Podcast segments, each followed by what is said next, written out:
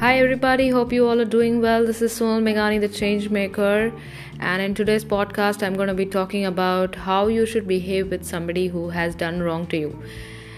The it's very easy, as we said yesterday, that it's very important to be kind to people who have who have done wrong to us.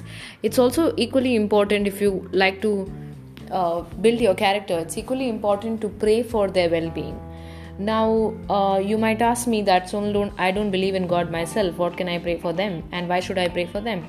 If you pray for them the ripple effect of it is going to come to you only right? So it's in giving we shall receive and that's one of the important part of the character that uh, you cannot always expect others to do it for you. You do it for others. And every fight as we know happens because of two people right? There cannot be a friction if two people don't come in close proximity. So make sure that you uh, pray for people who have made your life difficult and see how how calm and peaceful you will feel. Have a wonderful day and god bless you. The best